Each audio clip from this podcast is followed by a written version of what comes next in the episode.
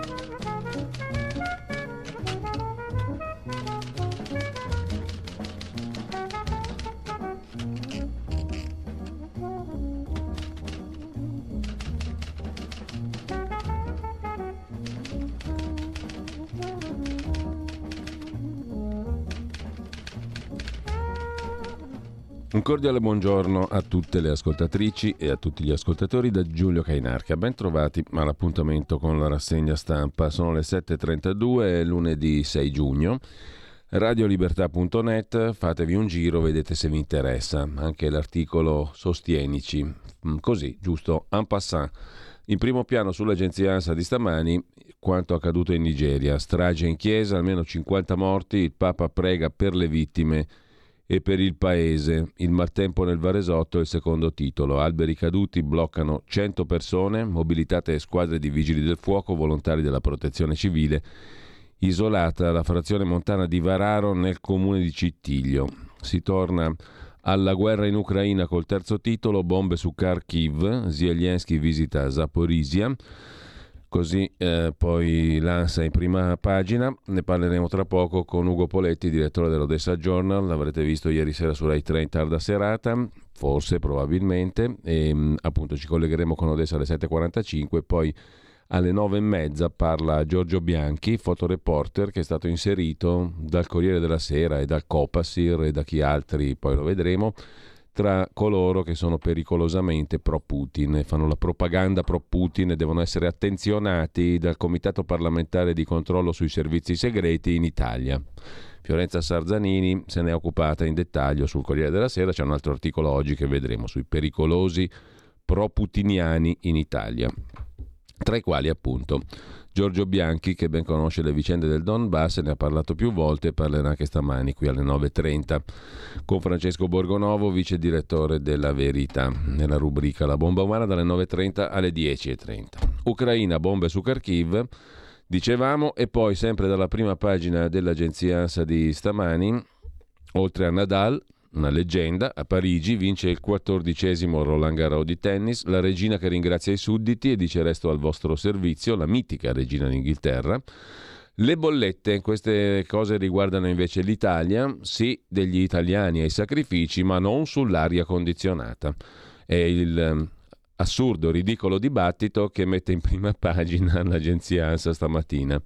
Mattarella dice che la guerra è scellerata e i rischi del clima e le crisi umanitarie ne sono una conseguenza. Il destino dell'uomo, il destino dell'ambiente, strettamente connessi, e un'altra serie di considerazioni appropriatissime e giustissime, mentre Bonomi, presidente della Confindustria, ha detto che non bastano 200 euro, bisogna ridurre il costo del lavoro, bene il bonus da 200 euro, ma i lavoratori hanno perso la tredicesima, commenta a sua volta il segretario della CGL Landini, due sorelle a loro insaputa si riabbracciano dopo 70 anni in Emilia-Romagna, un italiano ebbe una figlia in Inghilterra dopo la prigionia, aveva combattuto a El Alamein, due sorelle si sono riabbracciate nel Piacentino dopo che per oltre 70 anni avevano ignorato l'esistenza l'una dell'altra.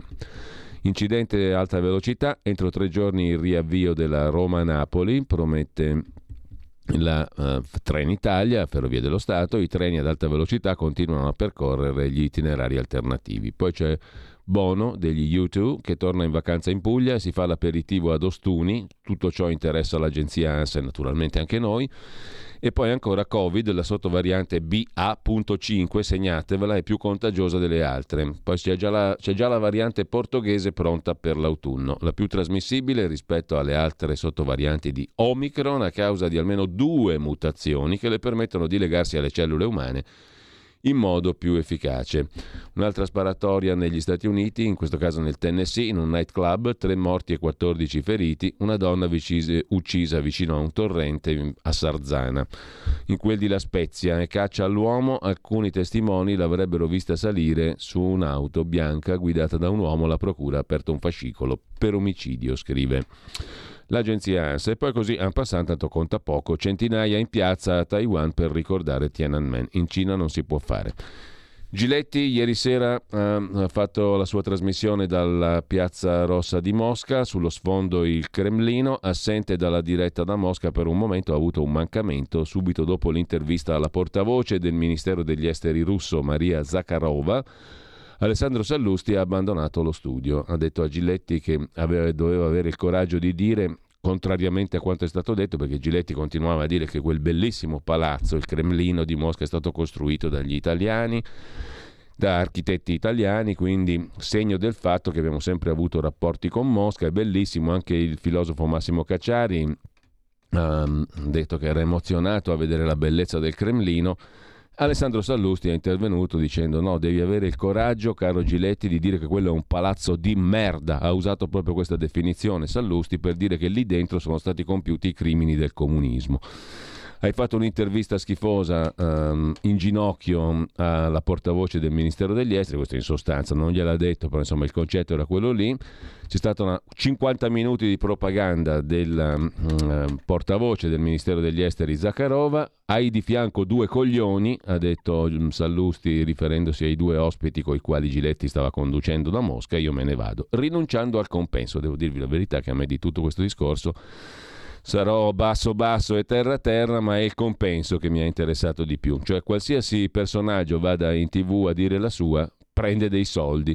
Per onestà, secondo me dovrebbero metterglielo di sotto. Stasera Sallusti ha parlato 10 minuti e ha preso to, 1000 euro, 500 euro, 100 euro. E così tutti gli altri, non solo lui ovviamente. Lui è venuto fuori a dirlo. Rinuncio al compenso e me ne vado, ha detto Sallusti. Tutti sono pagati. E quando uno è pagato a me mi pare che non è tanto no, bello. Poi sarà, per carità, ognuno fa quello che vuole, le regole sono quelle lì, però sappi che sono prezzolato, metti sotto il prezzo come al supermercato. Quando io vado a comprare i fagioli devo sapere quanto costano, più o meno, poi se ho proprio voglia li compro. Se sono molto salati non li compro, se sono molto salati nel senso del prezzo, ovviamente. Se sono molto cari non li compro, se sono poco cari magari li compro. È più giusto o no vedere sotto l'etichetta col prezzo? Al supermercato tu vai per vedere anche quanto costa la roba e magari se il supermercato X è più favorevole di quello Y vado in quello X. Se mi piace spendere di più vado in quello Y, cioè, faccio i cavoli miei ma almeno lo so, conosco. Hm? Conosco quanto viene pagato uno, non è male, o no? Secondo me alla RAI servizio pubblico deve essere d'obbligo, d'ordinanza. Per le tv private uno può dire fanno quello che vogliono, però sarebbe un'operazione di trasparenza, o no? Intanto il buon Giletti, appunto l'eroico Giletti, ha condotto in collegamento da Mosca e subito dopo l'intervista con la Zakharova ha preso schiaffoni dalla Zakharova che era un piacere, gli ha detto se ragioni come un bambino, non capisci niente, sei venuto giù da Marte. Gliene ha dette di tutte la Zakharova al buon Giletti che poi si è ritrovato un'altra passata di schiaffi dagli altri ospiti. Quindi a furia di prendere schiaffi è svenuto il buon Giletti, ha perso i sensi. È stato mandato a fare in cuore da Sallusti in quella maniera e quindi è stata una trasmissione comunque interessante. Intanto sentiamo cosa ha detto Salvini invece sull'argomento Ucraina, come riporta eh, l'agenzia Agi. È mio dovere parlare per la pace, ha detto il segretario della Lega. Una volta c'era la sinistra che andava in giro con la bandiera della pace, peace and love, Bob Marley, adesso c'è la Bob sinistra Marley. che se non, se non bombardi sei uno sfigato. Quindi è questo il ragionamento. E lo diciamo da Aviano territorio di integrazione, di accoglienza, di Occidente, di democrazia, di diritti, però siamo al quarto mese di guerra E quindi quando entri nel quarto mese di guerra e qualcuno dice che dobbiamo tornare all'epoca della guerra fredda, al muro di Berlino e guardare in cagnesco l'altra metà del mondo, io che sono padre di due figli eh, non vorrei lasciare ai miei figli 30 anni di guerra fredda e di ostilità. Quindi non è mio diritto parlare con chiunque per tornare alla pace, è mio dovere parlare con chiunque per tornare alla pace. Così Matteo Salvini da Aviano in quel di Pordenone, vale a dire in Friuli Venezia Giulia c'era anche di fianco Massimiliano Fedriga, siamo al quarto mese di guerra, qualcuno dice che dobbiamo tornare alla guerra fredda, non vorrei lasciare loro 30 anni ai miei figli di guerra fredda e di ostilità. Così l'agenzia Agi, eh, dall'agenzia Agi passiamo ad analisi difesa, il sito diretto da Gianandrea Gaiani, vi segnalo l'articolo del direttore, nuove forniture militari all'Ucraina, lanciarazzi campali multipli e qui seguono le sigle per gli interessati e gli esperti, cingolati da combattimento con sigle pure qua, obici semoventi e bla bla bla. Eh, sono state le autorizzazioni alle armi eh, date all'Ucraina negli ultimi, negli ultimi giorni e commentate su analisi difesa, dove ci si pone anche un problema, dove finiranno le armi donate all'Ucraina, i timori e le certezze di Interpol, la polizia europea. Sulla nuova bussola quotidiana, invece, vi segnalo l'articolo dello stesso direttore di analisi difesa Gian Andrea Gaiani sulla Turchia, un gigante politico con l'economia traballante. Esercita un'influenza fortissima nei Balcani, ha un ruolo di primo piano anche nella vicenda ucraina. È l'unica che può ritagliarsi il ruolo di mediatore nel conflitto ucraino, sostiene Gaiani. In Africa e Libia è attore protagonista, da sola condiziona le politiche aperturiste della Nato e ora il suo sostegno all'ennesima crisi in Siria rischia di far irritare sia Stati Uniti che Russia. Però la Turchia di Erdogan sta vivendo all'interno un momento di incertezze economiche, sempre più dominante tuttavia nello scacchiere internazionale. Su Atlantico Quotidiano c'è l'articolo di Marco Cesario invece su cosa sappiamo di Zelensky, i fatti emersi dall'inchiesta Pandora Papers, le società offshore del presidente ucraino e i rapporti con l'imprenditore oligarca Kolomoisky Conviene spiegare l'Ucraina, conviene spingere, è la domanda, anzi chiedo scusa che si pone Marco Cesario su Atlantico Quotidiano, conviene spingere l'Ucraina di Zelensky verso l'Unione Europea senza prendere in considerazione le gravi accuse di corruzione mosse nei confronti del presidente ucraino e le sue amicizie pericolose? È possibile restare lucidi e obiettivi nel pieno di una guerra di propaganda? Difficile, ma ci proviamo raccontando un po' di fatti. Fatti e non opinioni, come scolpito su un famoso palazzo al numero 99 di Southwark Street a Londra. Cosa c'è nei Pandora Papers a proposito di Zelensky? Poi lo vediamo più in dettaglio, intanto facciamo una rapida uh, passata di titoli. Dietro l'Ucraina, dalla Serbia al Maidan il titolo di un altro articolo interessante su sussidiario.net, i dieci anni che hanno scatenato la guerra di Mosca. Il soft power americano è intervenuto attivamente in Ucraina almeno dieci anni prima di Maidan, cioè del 2014, almeno dal 2004. Maidan è un falso spartiacque. Nel 1991, durante il processo di indipendenza dei paesi baltici dall'Unione Sovietica, L'ex ministro della difesa lituano Audrius Butkvecicius disse che preferiva avere un libro del politologo americano Gene Sharp piuttosto che la bomba atomica. Sembrava un'esagerazione, non lo era. Gene Sharp era il teorico delle rivolte eh, sobillate dagli Stati Uniti, o meglio, era il teorico statunitense delle rivolte di piazza tipo Maidan. Dopo la ex Jugoslavia, Georgia e Ucraina sono state il primo campo di applicazione delle rivoluzioni non violente nello spazio post-sovietico. Nulla di spontaneo se non in minima parte, scrive il sussidiario. Dal sussidiario poi passeremo a Inside Over, ci sono diversi articoli sulla questione Russia-Ucraina e sulla guerra. Eh, vi segnalo il primo, dopo ne vedremo gli altri, perché l'Ucraina non è rimasta senza luce durante la guerra. Buona domanda che adesso gireremo tra poco anche a Ugo Poletti, direttore di Odessa Journal, col quale ci colleghiamo subito. Previa sigla, la nostra simpatica, bellissima sigla, questo pezzo della tradizione yiddish ebraico-ucraina.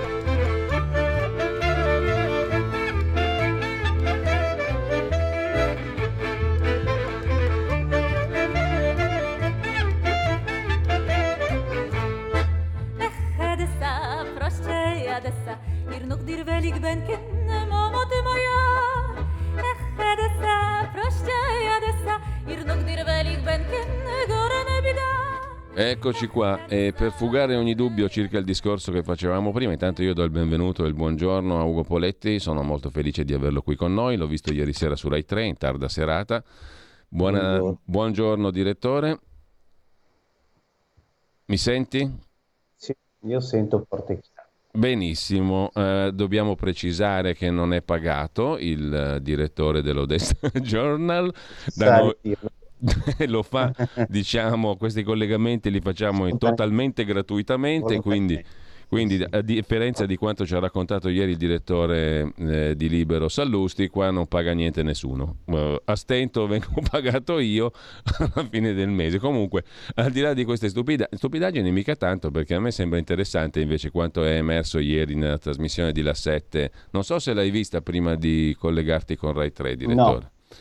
No, laddove, laddove, Sallusti si è molto arrabbiato con uh, il conduttore da Mosca Giletti di Nonella Arena che ha praticamente colloquiato sì. con la portavoce del Ministero degli Esteri russo Zakharova Ah, la Zakharova. Sì, eh, sì. sì, allora Zakharova ha detto la sua, Poletti, eh, sì, Poletti, Poletti sei tu, scusami, Giletti ha detto la sua e alla fine Sallusti si è alzato dicendo, beh insomma io non ne posso più, tu hai continuato a inquadrare sto Cremlino facendoci un torrone così col fatto che è stato fatto dagli architetti italiani e la Russia e i rapporti con l'Occidente, tutta questa menata qua, Cacciari estasiato dalla vista del Cremlino Devi avere il coraggio di dire che il Cremlino è un palazzo di merda e che hai due ospiti di fianco che sono due coglioni, che sarebbero stati mh, mm, il conduttore russo Lasoloviev, il mm. conduttore televisivo e un altro studioso ucraino che insegna in Russia, uh, Sokorov, qualcosa del genere. Mi sono perso il nome poi non ho certo. più seguito la trasmissione, ma comunque è venuta fuori tutta questa rabbia, diciamo così,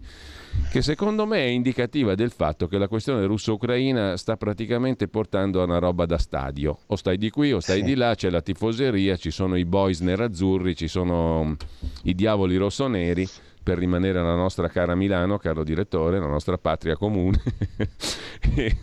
E quindi si sta andando in quella direzione lì. Non so come la vedi tu. E a me pare poco bella anche quella lista di proscrizione che ha pubblicato il Corriere della Sera dei filoputiniani. Tra l'altro ne avremo uno qui con noi alle nove e mezza con Francesco Borgonovo nella sua rubrica, ovvero Giorgio Bianchi, fotoreporter. Mi mm. sembra molto brutto il tutto a me, francamente, no? Dividere, sei, sei, un palazzo di merda, i due coglioni di fianco e poi di qua o di là, morte o vita. A me non piace, sinceramente, non credo che piaccia neanche a te, direttore. No? Con, poi su, pubblicare le liste di proscrizione io lo trovo osceno qualun, qualunque liste siano, perché francamente io ho più fiducia nel fatto che un ascoltatore, un lettore, eh, insomma, mh, coloro a cui ci rivolgiamo noi come giornalisti abbiano un cervello e possano giudicare loro se io sto proponendo cose oscene, se quello è un cretino, se quell'altro è intelligente. Ognuno ha il suo giudizio, fermo restando che bisogna rispettarle le persone tutte, bene o male, no? Poi se uno è talmente ridicolo da rendersi ridicolo, che penso che uno che ha cervello lo capisce. Io lo penso così, fido molto nel giudizio individuale e mi piace vederle tutte le cose, no? senza giudizi e tantomeno pagati, perché andare questo riguarda la RAI mm, per, per, per, come servizio pubblico. Per me sarebbe utile a questo punto mettere le targhette degli, dei conduttori con sottoscritto uh-huh. quanto prendono e gli ospiti. Nel privato ognuno fa quello che vuole. Scusami, l'ho presa un po' lunga, però insomma anche tu sei giornalista, dirigi un giornale. Mi incuriosisce, dialoghiamo da tanto tempo, mi incuriosisce sentire anche la tua opinione su questo. Io odio i climi da stadio su queste cose, mi sembrano inutilissimi a capirci qualcosa. E tanto più, diciamo, trovo prezioso questo nostro dialogo perché invece esula da, dalle tifoserie, no? Comunque, scusami, l'ho fatta troppo lunga. A te la parola, direttore.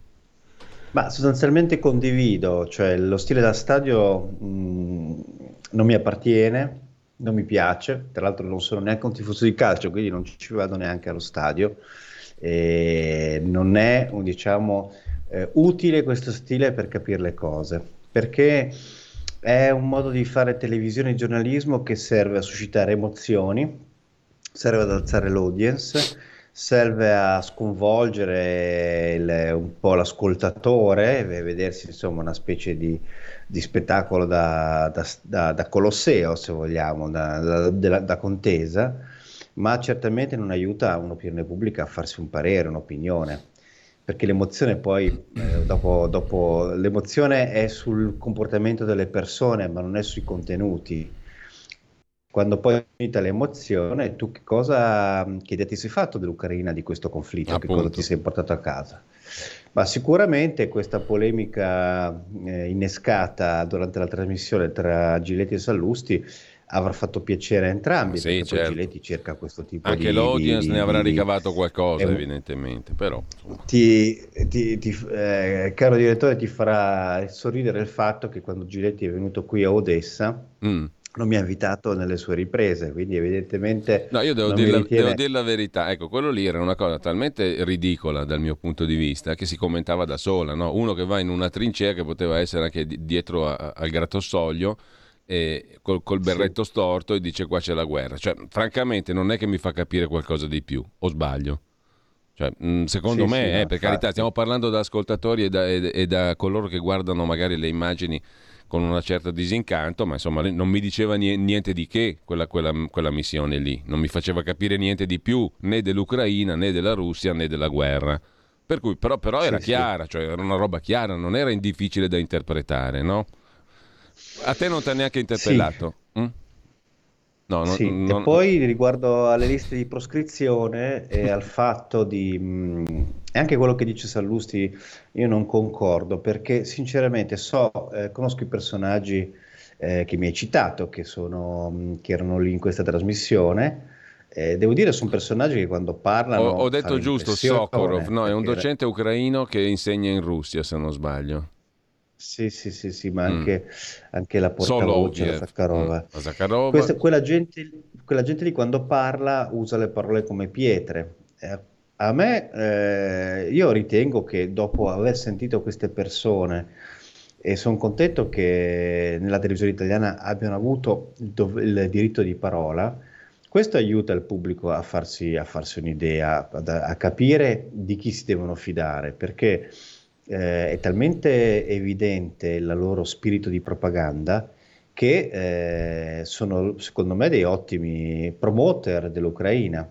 Cioè se l'Ucraina ha come portavoce dei propri, del proprio nemico dei personaggi di quel tipo che hanno una, una spavalderia e anche una, una sfrontatezza nel dire cose non vere, ma pensiamo al ministro Lavrov, quella, quell'intervista secondo me ha portato molto vantaggio da un punto di vista di immagine dell'Ucraina e quindi io non sono di quelli che eh, è, è, favorevole alla loro censura. Riguardo alle liste di proscrizione, mm. eh, sono una cosa che mh, mm, non è una cosa di, di, cui andare molto fieri, però sinceramente eh, è giusto che, eh, come sembra, il Copasir faccia delle indagini, faccia fare delle indagini su eventuali flussi di denaro, perché questo è un problema su cui l'Italia non è attrezzata. Mm. Qualora tu scoprissi che un tuo eh, diciamo, esponente politico o un dirigente apicale di qualche azienda riceve de- dei fondi, dei finanziamenti di una potenza nemica o comunque di un paese che è fuori dalla tua alleanza, questo qui è un problema certo, che va posto. Questo è un Noi fatto non abbiamo nessuno strumento legale per, per eh, quello che, in, quello che, è l'alto tradimento del proprio paese, che è un concetto più sentito in altri paesi, soprattutto quelli che sono paesi che hanno una certa tradizione eh, imperiale e guerriera, per esempio in Gran Bretagna o in Francia. Queste cose qui in quel paese esistono perché c'è un sentimento di protezione della propria comunità, del proprio Stato. Noi non l'abbiamo affatto questa, questo mm. tipo mm. di atteggiamento, è, è, un, è, un, dibattito su cui ci vorrebbe, anziché gridare, un, eh, una riflessione eh sì, seria. Sì, e... sì. Questo mi sembra interessante e utile. Eh, perché è un elemento di chiarezza e di conoscenza. Eh, fa il paio con quello che io un po', diciamo così, in maniera un po' leggera dicevo prima. A me da, da, da cittadino mi farebbe piacere anche capire quanto viene pagato uno quando va in RAI, ma per trasparenza, non per moralismo, eh, sia ben chiaro. A maggior ragione se un esponente politico, come dicevi tu, o un dirigente mm-hmm. di un'azienda importante, magari con interessi rilevanti in settori strategici, non a caso noi abbiamo la Golden Power, la cui applicazione conosciamo sì. poco e tra l'altro eh, spesso non sappiamo che viene applicata in determinati ambiti. Io ho letto recentemente che il sì, governo sì. Draghi l'ha applicata anche al settore agricolo, cosa che non ha mai certo. fatto prima nessuno per tutelare gli interessi nazionali. Quello sì che devo saperlo. Se, se io so, so, che il tizio è pagato dalla potenza X o Y, questo è un elemento che devo conoscere per farmi un'opinione pubblica, sì. no? Questo mi sembra giusto. Sì. E se il Copasir serve a quello, sì. Se serve invece buttare in pasto dei nomi, che poi non si capisce che fine faccia quel buttare in pasto, perché non prelude a nessuna indagine, non scopri niente, non ti dicono niente di più, allora non mi piace. Sì, perché se uno fa parte di un'associazione culturale è un conto, eh, se uno ha dei rapporti con, eh, di un certo livello, magari artistico, con un paese eh, come la Russia, eh, anche, anche, se adesso questa cosa è una fonte di polemica, però tutto sommato è giustificabile. Però la cosa gravissima è quando un politico che fa parte di commissioni parlamentari, che può eh votare, certo, certo. Eh, non è, a, riceve fondi, abbiamo avuto degli, degli, esempi clamorosi, eh, questa cosa qua è, è, molto, è molto, grave. Non, ci bisognerebbe trovare un, un sistema eh, legale per escludere una persona di questo tipo dal poter usare la sua influenza. Ecco, a proposito di questo, io stavo leggendo prima un articolo su Atlantico Quotidiano a proposito di Zelensky e dei Pandora Papers. Sì. Ne, avevamo ah, sì, sì. ne, avevamo già parlato in parte, no? Ci torna sopra sì. 4 giugno Marco Cesario a proposito appunto delle accuse di corruzione mosse nei confronti del presidente ucraino. Eh, sono sostanziali? Sono fumo? C'è arrosto, direttore? Ma allora, um, io avevo già scritto sul personaggio sì. Zelensky e eh, il fatto dei suoi rapporti, per esempio, con l'oligarca Kolomoisky qui in Ucraina, sì. sono noti, sono conosciuti, sono cose che, che, che, si conoscono, ecco, quindi non sono cose che sono state scoperte. Quindi da un certo punto di vista di trasparenza qui si sapeva tutto. Anzi, una delle cose più divertenti dell'Ucraina è è il fatto che si sa tutto sugli oligarchi, nel senso che qui c'è quasi un'estetica del corruttore, per cui mentre da noi beccare i capi mafia è molto difficile, non si sanno i loro nomi, qui invece chi delinque, i capi della criminalità e, e gli oligarchi li si conosce tutti, si conoscono tutti i loro retroscena, perché se no c'è una giustizia che non è molto efficace, per, per usare un eufemismo, mm-hmm. ma che fondamentalmente lascia impuniti eh, personaggi che accumulano grandi capitali, si sa tutto di questi, questi forse se ne vantano pure, per cui è, una, è, una, è, è un um, indicatore di successo.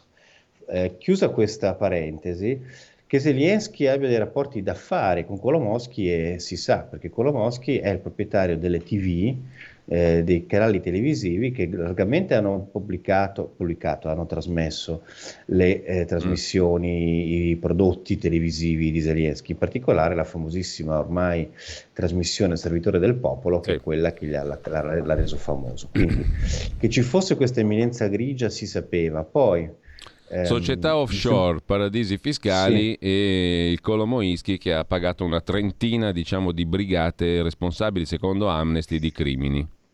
Sì, no, ma il personaggio è un personaggio piuttosto, piuttosto pesante, nel senso che poi per lo stesso Zelensky è diventato un problema, perché dal momento che Zelensky, io lo considero come tanti altri, lo consideriamo una persona che sta facendo seriamente il suo mestiere, questa guerra lo ha dimostrato, ma fino a quando è stato eletto ha preso sul serio questo suo incarico come una, come, come una missione, come una sfida, a differenza dei suoi predecessori non come un modo per arricchirsi, tra l'altro Zelensky è già un uomo d'affari affermato, è già, sta bene, ha già fatto un sacco mm. di soldi.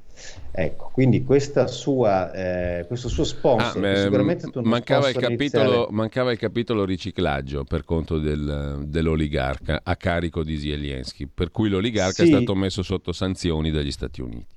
Dobbiamo, dobbiamo questa cosa chiaramente, eh, questa è una novità, questa è una cosa di cui diciamo, non, era, non avevamo contezza, di, bisogna andare a vedere se sono mm. cose ascrivibili a un rapporto tra uomini d'affari, perché c'è una differenza tra fare le cose mentre sei stato eletto e sei un politico e tra quando invece eri un uomo d'affari e utilizzi questi sistemi che possono, diciamo, che, che non ci piacciono, che non sono perfettamente legali, ma che se qui fa parte del trend del paese semplicemente per aggirare il fisco, eh, insomma, direi che in questo momento mm. sospendo il giudizio per, per saperne sì. un pochino di più. Però non c'è dubbio che quando poi Zelensky è arrivato al potere ha cercato di allontanarsi da, da, dal personaggio, ha cercato all'inizio nel suo entourage, per esempio, c'erano nel governo delle persone che erano stati uomini di fiducia di Kolomoisky e che lui poi dopo sei mesi è rimosso mm. e si è circondato di persone non legate a questo oligarca, quindi cercando di creare una distanza tra sé e lui. Tant'è che questo oligarca che i primi mesi di presidenza Zelensky si faceva vedere in giro e lasciava interviste come per dire avete visto, sono tornato, adesso compro tutto io, cioè con questo atteggiamento molto spavato adesso è scomparso. E non c'è dubbio che questo oligarca abbia anche finanziato delle milizie, eh, tra cui sì. lo stesso il famoso battaglione Azov, eh, per combattere e contrastare i separatisti del Donbass. Beh, ne, ne, riparleremo perché mi sembra che tutto il capitolo sia... Certo, rimane un punto di domanda, dice uno può essere ricattato e ricattabile in virtù di questo suo passato, certo. no? Eh, e questo è evidente. Ma comunque, al di là di questo, direttore, l'abbiamo fatta lunga, eh, sono già le 8, ti chiedo allora in ritardo il punto della situazione, mm, eh, da un punto di vista di analisi militar-politica, diciamo così. Come siamo messi oggi?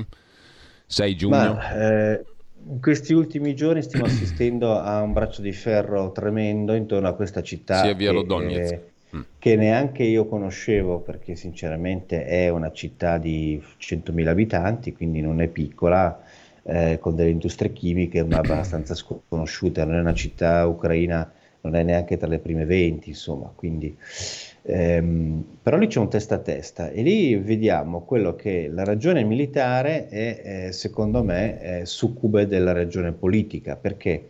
Perché da una parte i russi che non sanno quale risultato portare a casa per giustificare le perdite, la brutta figura e soprattutto una marea di materiale consumato, cioè l'armata russa uscirà da questo conflitto eh, in una situazione disastrosa, disastrosa per, per eh, perdite materiali che non riuscirà a compensare se non prima di eh, diversi anni, non due anni, non tre anni, probabilmente ce ne vorranno almeno cinque. Ehm, per fare che cosa? Per conquistare, eh, completare la conquista di una delle due regioni, quella di Lugansk, una delle due regioni del, del Donbass e eh, con anche un grande imbarazzo verso i vertici militari e la classe dirigente russa che dirà noi abbiamo combattuto per conquistare questo pezzettino di terra in più. Certo, più rilevante è quello che hanno preso eh, fino a Kherson, cioè quella è una zona di Ucraina, aver completato da, da Kherson al Donbass è un risultato, però magra roba. Quello che sorprende gli esperti militari, anche il sottoscritto, è che gli ucraini, perché si intestardiscono anche loro per questa città, per questioni politiche mm. evidentemente, la questione politica è quella di non perdere neanche un chilometro, soprattutto una città. Però la ragione militare suggerirebbe agli ucraini di ritirarsi, di non consumare troppe, troppe, troppe uh, energie in questo, in questo, combattimento, quindi è un braccio di ferro in cui entrambi i vertici militari eh, hanno la politica alle spalle che li spinge a, questa, a questi combattimenti costosi per entrambi, per un obiettivo che è militarmente abbastanza esiguo. Allora, eh, direttore, ci risentiamo mercoledì se sei d'accordo, però sì, quella domandina sì. da cui ero partito perché stavo facendo la rassegna stampa stamattina sul perché l'Ucraina non ha mai sofferto di carenze energetiche, non è rimasta senza luce, te la giro. Secondo Inside Over, Federico Giuliani fa un articolo su questo, è in virtù del fatto che l'Unione Europea ha contribuito a garantire una connessione di emergenza e anche a fornire la possibilità di riparare la rete, quindi il supporto dell'Unione Europea è stato chiave per mantenere l'energia in Ucraina, è così? Sì, ma c'è secondo me anche un'utilità dei russi, eh, in poche parole, i russi per potersi muovere sul territorio ucraino avevano bisogno, eh, cosa che ha sorpreso tutti, come me abbiamo avuto come adesso questo collegamento, sì. non abbiamo quasi mai perso il wifi, le comunicazioni, no, c'è tutta roba che si basa anche sull'energia elettrica, perché anche i russi ne avevano bisogno. I russi erano completamente ciechi, non avevano nessun sistema di comunicazione autonoma e indipendente, si sono dovuti basare sulla rete ucraina questo è stato per loro da una parte necessario e dalla parte disastroso perché sappiamo che gli ucraini hanno potuto sentire, intercettare in chiaro tutte le loro conversazioni e geolocalizzare le unità e, e i comandanti che hanno ucciso. Eh, quindi eh, il fatto che non abbiano eliminato fin dall'inizio le comunicazioni ucraine e quindi abbiano lasciato anche la corrente elettrica funzionante deriva anche dal fatto che ne avevano bisogno pure loro. Questa è l'interpretazione immediata che ti do. Poi questo, questo molto empirica. questa analisi è molto interessante, la leggerò. Bene, eh, intanto Servitore del Popolo, il partito di cui parlavamo prima, eh, che è anche il nome della fiction, eh, del presidente ucraino sì. Zelensky, è entrato a far parte dei liberali europei della LDE, il gruppo presente all'Europarlamento. Politicamente interessante anche questa cosa. Sì, sì, anche perché non si sapeva nulla di questo partito, non ci sono ideologie qua in Ucraina, a parte il nazionalismo che, di cui però non fa parte il partito di Zelensky, perché Zelensky e con Zelensky stesso non vengono dalla traduzione nazionalista che apparteneva più eh, ai sostenitori di Poroshenko, però quel poco che si sa di questo partito, che poi riprende un po' le idee di Zelensky, che è un partito di um, giovani ed è un partito di una classe dirigente ucraina molto liberale, molto diciamo economicamente aperta alle, alle idee del, del liberalismo occidentale, alla deregulation, a una, enfatizzare la possibilità della, delle aziende private di prosperare. Quindi cioè, ci sta questa alleanza. Diciamo che, tanto per darci un'idea, gli italiani che fanno parte di questo gruppo sono più Europa e radicali.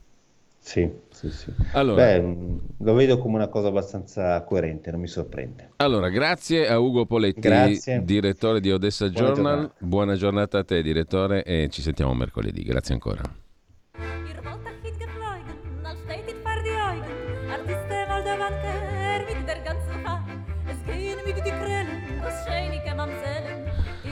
Allora, torniamo velocemente alle notizie, agli articoli, alle cose interessanti di oggi eh, e mh, mm, vi segnalo da Inside Over che vi citavo prima, la testata insideover.com, eh, un altro articolo degno di nota. Lorenzo Vita si occupa del triangolo dell'oro nero, il petrolio, l'altra partita della Russia, il petrolio al centro della scena mondiale, il petrolio russo, dopo il sesto pacchetto di sanzioni contro Mosca non certo severe ma incisive, eh, il petrolio è tornato a essere uno dei nodi strategici dei rapporti Russia e Occidente. Il petrolio, forse più del gas, non riguarda solo la guerra diplomatica che si gioca tra la Russia, l'Europa, gli Stati Uniti. Per Mosca la questione petrolifera ha una portata che passa anche per i rapporti con gli stati del Medio Oriente, con le monarchie del Golfo.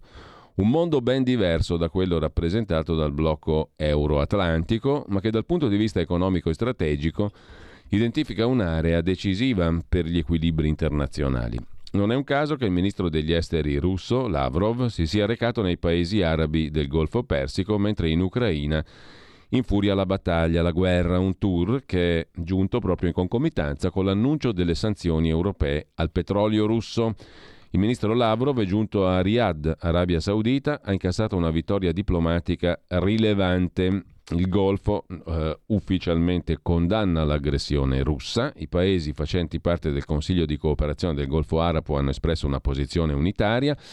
Il ministro degli esteri saudita ha ricordato che anche dopo la videoconferenza col ministro degli esteri ucraino Kulieba, i capi delle diplomazie del Golfo Arabo hanno puntato i riflettori sulla sicurezza alimentare nei paesi colpiti nel mondo, ma il Consiglio di cooperazione del Golfo Arabo ha ufficializzato che per il momento non imporrà alcuna sanzione contro Mosca, cioè in pratica i paesi del Golfo Arabo a partire dall'Arabia Saudita stanno dalla parte della Russia, sottolinea Inside Over, sul quale c'è anche un articolo, sempre di Lorenzo Vita, sull'appello di Macron di qualche giorno fa a non umiliare la Russia.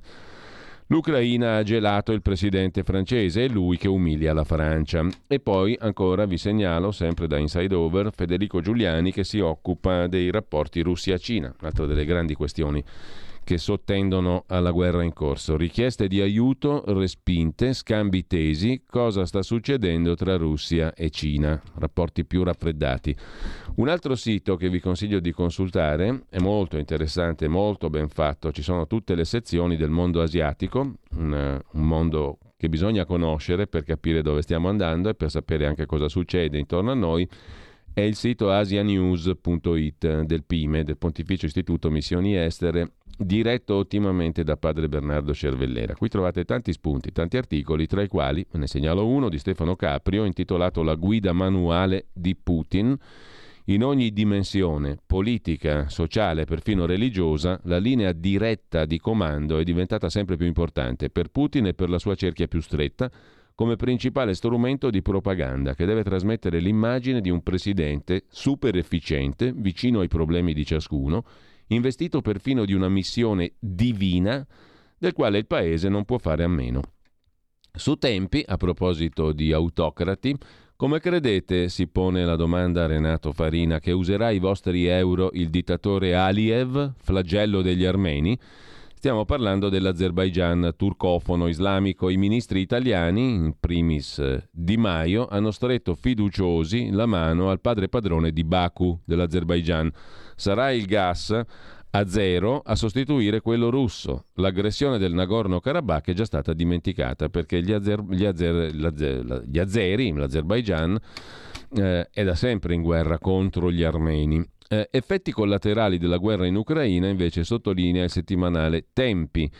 La Tunisia rischia di scoppiare, le ricadute del conflitto si fanno sentire sul paese nordafricano. Economia ferma, tutto il potere nelle mani del presidente Sayed e Migranti verso l'Italia, scrive Rodolfo Casadei sul settimanale Ciellino Tempi.it. Sulla nuova bussola quotidiana vi segnalo invece l'articolo d'apertura di Anna Bono, che abbiamo sentito più volte anche qui nella nostra radio, Pentecoste di sangue in Nigeria, strage in una chiesa, un altro dei fatti della fine di settimana. La festa della Pentecoste funestata in Nigeria da un attacco a una chiesa. Almeno 50 morti si dice, è successo nello stato di Ondo, sud-ovest della Nigeria, nella chiesa cattolica di San Francesco, nella città di Owo. Era in corso la celebrazione della messa quando uomini armati hanno fatto irruzione sparando e lanciando esplosivi. Molte le vittime, almeno 50 morti si dice, fra cui parecchi bambini. Nessuno ha rivendicato, l'area non è nota per attacchi jihadisti islamici. A qualunque costo, dice il presidente nigeriano Muhammadu Buhari, questo paese non cederà al male. Ma nei fatti, osserva la professoressa Bono, il paese si è già arreso ai malvagi, vista la violenza endemica che colpisce anche la Chiesa cattolica. Torniamo ad asianews.it per segnalare un altro paese che vale la pena di tenere in considerazione, la Birmania o Myanmar, che dir si voglia, perché anche lì si giocano partite rilevanti per il futuro dell'area asiatica, in virtù anche del fatto che la Birmania vuol dire Cina sostanzialmente. In, eh, in Birmania, appunto, la giunta golpista ha condannato a morte due attivisti. I generali birmani hanno respinto l'appello e dichiarato che procederanno con l'impiccagione, il giudizio d'appello è stato respinto, nonostante le violenze del conflitto civile, scrive Asia News, il Myanmar o Birmania non eseguiva la pena di morte dagli anni 90. I due attivisti, Ko Jimmy e Fio Zeyar Tau, si erano opposti anche al precedente regime militare. Sullo sfondo c'è anche il golpe contro Aung San Suu Kyi che è ritornata sotto arresto e la questione dei Rohingya, un'altra questione di libertà e di diritti che è trascuratissima. Tra l'altro ci sono un milione di profughi in Bangladesh, di quella popolazione musulmana sunnita, i Rohingya in Birmania. Un milione. Senza lavoro milioni invece di migranti interni ed è la prosperità comune di Xi Jinping che sembra solo uno slogan. Siamo sempre su Asia News e c'è quest'altro articolo molto interessante sul fatto che eh, ci sono in Cina un sacco di disoccupati, altro che miracolo economico, milioni di migranti interni per disoccupazione. Quelli con più di 50 anni non trovano impiego e non ricevono alcun sussidio sociale. Chi rimane nelle campagne guadagna 1400 euro all'anno a fronte del triplo di spese familiari. La crisi economica non aiuta. Il premier cinese Li Keqiang chiamato a riparare i danni causati dal mini grande balzo in avanti di Xi Jinping. La prosperità comune invocata dal presidente cinese Xi Jinping per redistribuire la ricchezza è sempre più uno slogan, soprattutto per milioni di lavoratori migranti sopra i 50 anni. È tutt'altro che oro quel che luce in Cina, insomma. A Hong Kong, Tiananmen cancellata, anche in chiesa, scrive Stefano Magni di nuovo sulla bussola quotidiana, la nuova bussola quotidiana. Il 4 giugno è passato di nuovo al buio e sotto silenzio ad Hong Kong. Era l'unico angolo di Cina in cui si potevano commemorare i caduti del massacro di piazza Tiananmen, la repressione armata del movimento di protesta di studenti e operai a Pechino del 4 giugno dell'89. Tutti ricordano lo studente davanti al carro armato, l'immagine simbolo. Stavolta non si sono tenute neanche messe di suffragio. Silenzio! La Cina comanda su piazza Tiananmen c'è anche il bel pezzo di Leone Grotti di nuovo su tempi.it. 33 anni dopo, una piccola speranza sfida la censura del massacro. Qui c'è un aspetto positivo sottolineato da Grotti. Per la prima volta dal 90 in nessun angolo della Cina verrà ricordato pubblicamente l'anniversario del 4 giugno, cioè rimozione totale. Quest'anno l'oblio imposto dal regime comunista è caduto anche su Hong Kong, ma una piccola protesta tiene viva la memoria. Mm, per la prima volta appunto rimozione completa. Nella Cina continentale l'argomento era tabù da, già dal 90. Fino a due anni fa però gli abitanti di Hong Kong potevano coltivare la memoria organizzando ogni 4 giugno al Victoria Park una veglia monumentale di commemorazione, decine di migliaia di candele che illuminano la notte per 30 anni di fila, risvegliando le coscienze e impedendo al mondo e alla Cina di dimenticare. Nel 2020 la grande veglia è stata abolita a Hong Kong dal governo con la scusa della pandemia Covid-19.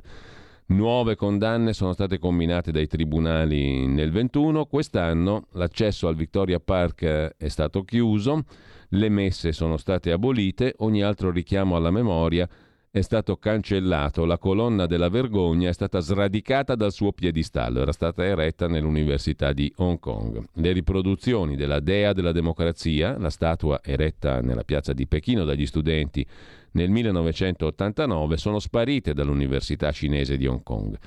L'Ateneo Lingnan ha rimosso un bassorilievo commemorativo, insomma è stata purgata completamente ogni, ogni commemorazione. Tuttavia il regime di Xi Jinping spera così di cancellare dalla memoria dei cinesi il ricordo, ma nonostante la repressione c'è chi non si rassegna.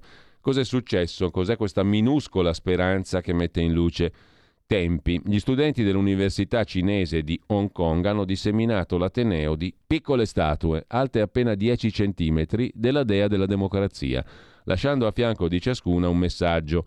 Congratulazioni, hai trovato questa piccola dea della democrazia. Portala a casa e non dimenticare cosa rappresenta.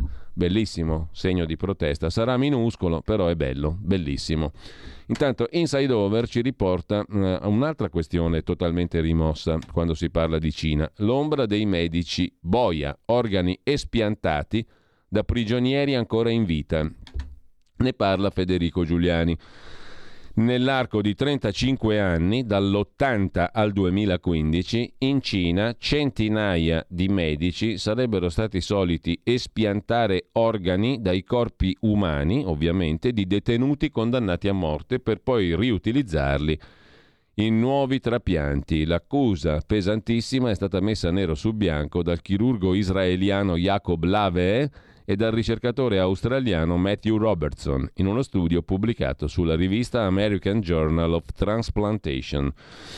Andatevelo a vedere su insideover.com. A proposito di Cina, vi segnalo eh, su Libero, pagina 13, stamani, l'intervista di Giovanni Terzi a Dolkun Ija. Chi è? È un politico, attivista cinese uiguro, cioè musulmano, fa parte della minoranza duramente repressa, della corposa minoranza duramente repressa dalla Cina nella regione autonoma dello Xinjiang nel nord-est della Cina, dove vive questa minoranza appunto turcofona, musulmana, degli uiguri. Il mondo intero è schiavo della Cina. Pechino opprime gli uiguri musulmani e anche l'Islam tace, dice Dolkun Isa attivista uiguro eh, che ricorda la censura subita anche in Italia. La Cina sta usando tutti gli strumenti a sua disposizione facendo leva sul potere economico per manipolare il diritto e le istituzioni internazionali. Sta anche cercando di manipolare e minare a livello accademico. 20 o 30 anni fa, dice l'attivista uiguro, la Cina non era la seconda potenza economica. Nel 1989 l'Europa e gli Stati Uniti hanno sanzionato il governo cinese che non ha potuto reagire. Questa volta invece la Cina è in grado di fare ciò che vuole. Il mondo intero è schiavo della Cina. Lasciamo libero, torniamo a Inside Over cambiando argomento, ma vi segnalo il pezzo di Roberto Vivaldelli sull'ideologia WOC, cioè l'ideologia del correttismo politico dei risvegliati che contagia anche i libri per bambini. I cari vecchi libri per bambini, specie nel mondo anglosassone, sono sostituiti da prodotti WOC politicamente corretti, culturalmente corretti, pensati per allevare una nuova classe di liberal progressisti. Basta con la vecchia letteratura per ragazzi con gli schemi della società patriarcale, il razzismo strutturale e sistemico. Ora nuovi libri per bambini esaltano l'ambientalismo alla Greta, il progressismo meticcio e multiculturale, la diversità LFGBTQ, chi non si piega ai nuovi dogmi, soprattutto negli Stati Uniti e in Gran Bretagna, viene marginato e gli editori fanno a gara a pubblicare il prodotto più progressista e più politicamente corretto. Un'altra questione invece ha tenuto banco in questi giorni, quel di Vicenza. Una preside ha detto non potete venire a scuola vestite in maniera oscena. Sulla eh, questione torna Carlo Simone su tempi.it o la scuola educa o è solo un posto dove far rispettare delle regole. La polemica sull'abbigliamento in un liceo di Vicenza evidenzia che dove non c'è un rapporto tra professori e studenti resta soltanto la misura sui centimetri della gonna, mentre rischia il carcere per aver detto a un uomo, che si dice lesbica, non puoi essere madre. Il tutto accade in Norvegia. Un maschio può sostenere di essere una femmina omosessuale e una mamma. Ma se una femminista non è d'accordo è incitamento all'odio. Ecco perché Cristina Ellingsen rischia una condanna fino a tre anni. La femminista norvegese Cristina Ellingsen rischia tre anni di galera. La procura ha aperto un'indagine per incitamento all'odio. Cosa ha fatto Ellingsen, femminista e leader della Women's Declaration International, per rischiare la galera? Ha fatto quello che le sta costando la carriera e la libertà a lei e a donne femministe di ogni risma e paese. Ha detto che i maschi non possono essere lesbiche. Sei un uomo, non puoi essere madre. L'ha detto in televisione e questo rischia di portarla a una condanna per tre anni. Se vi sembra assurdo, non lo è. Eh, il fatto è raccontato da tempi.it. Da tempi torniamo all'agenzia Agi. E cambiamo argomento, un altro tema del giorno è quello del salario minimo. L'Unione Europea sta stringendo sul salario minimo. Polemiche in Italia. Al Festival dell'Economia di Trento si infiamma il dibattito fra i politici. Da oggi, da lunedì, l'Europa prepara la regola comune sulla paga per consentire una vita dignitosa, cioè appunto il salario minimo. L'Unione Europea sta tirando le redini sulla direttiva e arriverà un accordo politico probabilmente già stanotte, tra stanotte e domani. Sul salario minimo c'è un'utile pagina del quotidiano nazionale, Giorno Nazione e Resto del Carlino, pagina 5.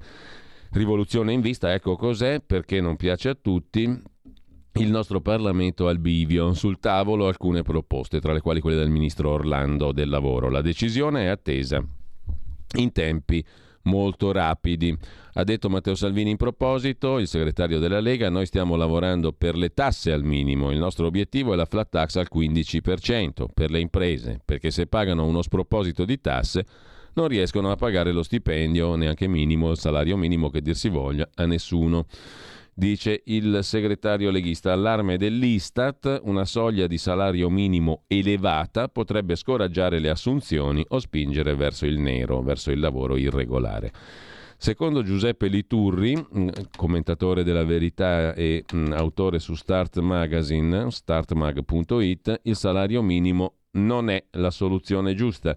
È tutto da dimostrare, argomenta Liturri, che il salario minimo riesca a contenere la tendenza alla deflazione dell'Eurozona o invece provochi un ulteriore schiacciamento verso il basso. Anche Carlo Lottieri sul giornale di oggi è critico sulla questione del salario minimo, un boomerang per l'occupazione. Nella migliore delle ipotesi, la volontà dell'Unione Europea di fissare per obbligo in ogni paese un salario minimo risulterà inutile. Tra l'altro, salario minimo in tutta Europa significa che in alcuni paesi il salario sarà estremamente basso, in altri sarà molto alto rispetto all'andazzo generale dei consumi e del costo della vita. In ogni caso, nella peggiore delle ipotesi, scrive Lottieri, il salario minimo, ed è il caso più probabile, avrà conseguenze dannose. Molto dipenderà dal livello che sarà fissato in Italia. Ma è già significativo che in Bulgaria il salario minimo mensile oggi sia 330 euro, in Lussemburgo 2250 e rotti. Se fosse sensato un salario minimo uguale per tutti a livello nazionale, perché non pure a livello europeo? Sul piano giuridico quest'idea muove da un'illusione sbagliata, cioè dalla convinzione che una norma da sola possa ignorare la realtà, modificandola a proprio piacere.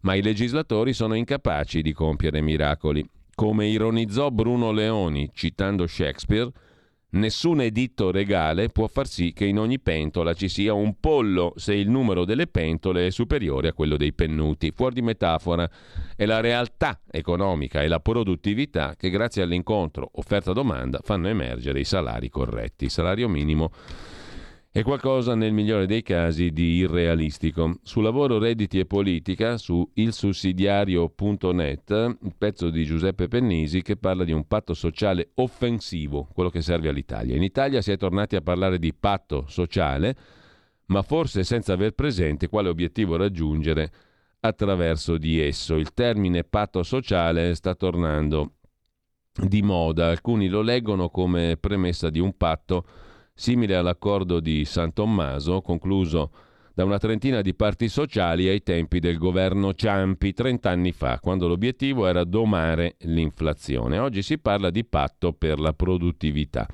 e da qui parte il ragionamento lungo sulla questione del patto sociale, quale sarebbe quello utile secondo il sussidiario.net. Sul tempo di Roma ci sono due pagine dedicate a queste tematiche, politica e lavoro. L'Unione Europea ci impone il salario minimo. L'Italia è uno dei sei paesi europei che non lo hanno. L'obiettivo si può raggiungere per legge o promuovendo la contrattazione tra le parti, il patto sociale di cui sopra. Oggi vertice decisivo a Strasburgo per l'ok alla direttiva che chiede agli Stati di adottare il provvedimento, scrive il Tempo di Roma. Centrodestra contrario a regolare la materia per legge. Il leader dei 5 Stelle Conte dice non è nella nostra cultura, per noi invece non è normale prendere 4 euro all'ora, quindi sì al salario minimo. Ma rispunta di spalla anche la patrimoniale. Il segretario della CGL Landini chiede a Draghi un contributo di solidarietà da parte dei redditi più alti. L'ennesimo tentativo della sinistra, scrive, il tempo di tassare chi guadagna di più. Il PD ci aveva già provato nel 2020 e nel 2021, due volte a introdurre il prelievo forzoso. Sul lavoro e su Landini c'è anche un'agenzia ADN Kronos, situazione esplosiva, contributo di solidarietà, 200 euro in busta paga non bastano, cioè la famosa patrimoniale. Sull'agenzia Agi c'è invece la ricetta del ministro Giorgetti, taglio al cuneo fiscale e revisione dei bonus, le mosse proposte dal ministro per fermare la tempesta perfetta innescata dalla pandemia e dalla guerra in Ucraina. Al Festival dell'Economia di Trento il ministro Giorgetti ha detto cosa serve al Paese, ovvero mh, mm, eh, ad avviso del ministro leghista, dare sollievo alla popolazione, restituendo potere d'acquisto ai cittadini colpiti dall'inflazione, perché il tema del taglio del cuneo fiscale non è mai riuscito a passare e potrebbe tornare di attualità. E poi dove tagliare? I bonus che vanno razionalizzati. Sul fisco vi segnalo sulla verità di oggi a pagina 5 L'intervista di Carlo Cambi al tributarista Raffaello Lupi. La riforma fiscale è solo apparenza, dice Lupi. Tutta una farsa per far vedere all'Europa che fai qualcosa. L'Agenzia delle Entrate non vuole combattere davvero l'evasione. Colpiscono la grande azienda ma non vanno a scovare chi non è conosciuto, dice Lupi. Le leggi erariali restano troppe e scritte male. Il commercialista? Una tassa occulta. E ora si sono inventati perfino i lavori forzati. Adesso andiamo a vedere, chiedo alla regia un attimo soltanto di verifica della te. Infatti mm, dobbiamo ricollegarci con la nostra edicola, un attimo solo, ma siamo vicini anche alla pausa delle ore 8.30, quindi andiamo in pausa, ci colleghiamo all'edicola e vediamo così, sfogliamo, mm, come si dice, come si diceva nel Novecento, nell'orrido eh, generatore di guerre secolo passato, sfogliamo i giornali, c'entra nulla, ma insomma era stato descritto come il secolo peggiore, no? il Novecento. Perché questo qua invece è un secolo che promette una meraviglia dopo l'altra. Comunque ci risentiamo dopo le 8.30, dopo la pausa. Stai ascoltando Radio Libertà. La tua voce libera, senza filtri né censura. La tua radio.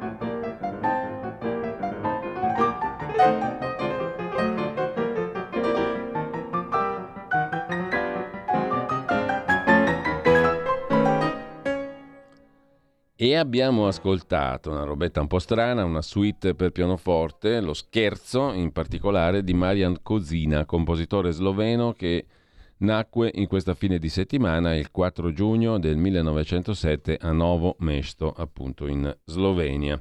Detto questo, diamo uno sguardo veloce a che cosa succede nel corso della mattinata.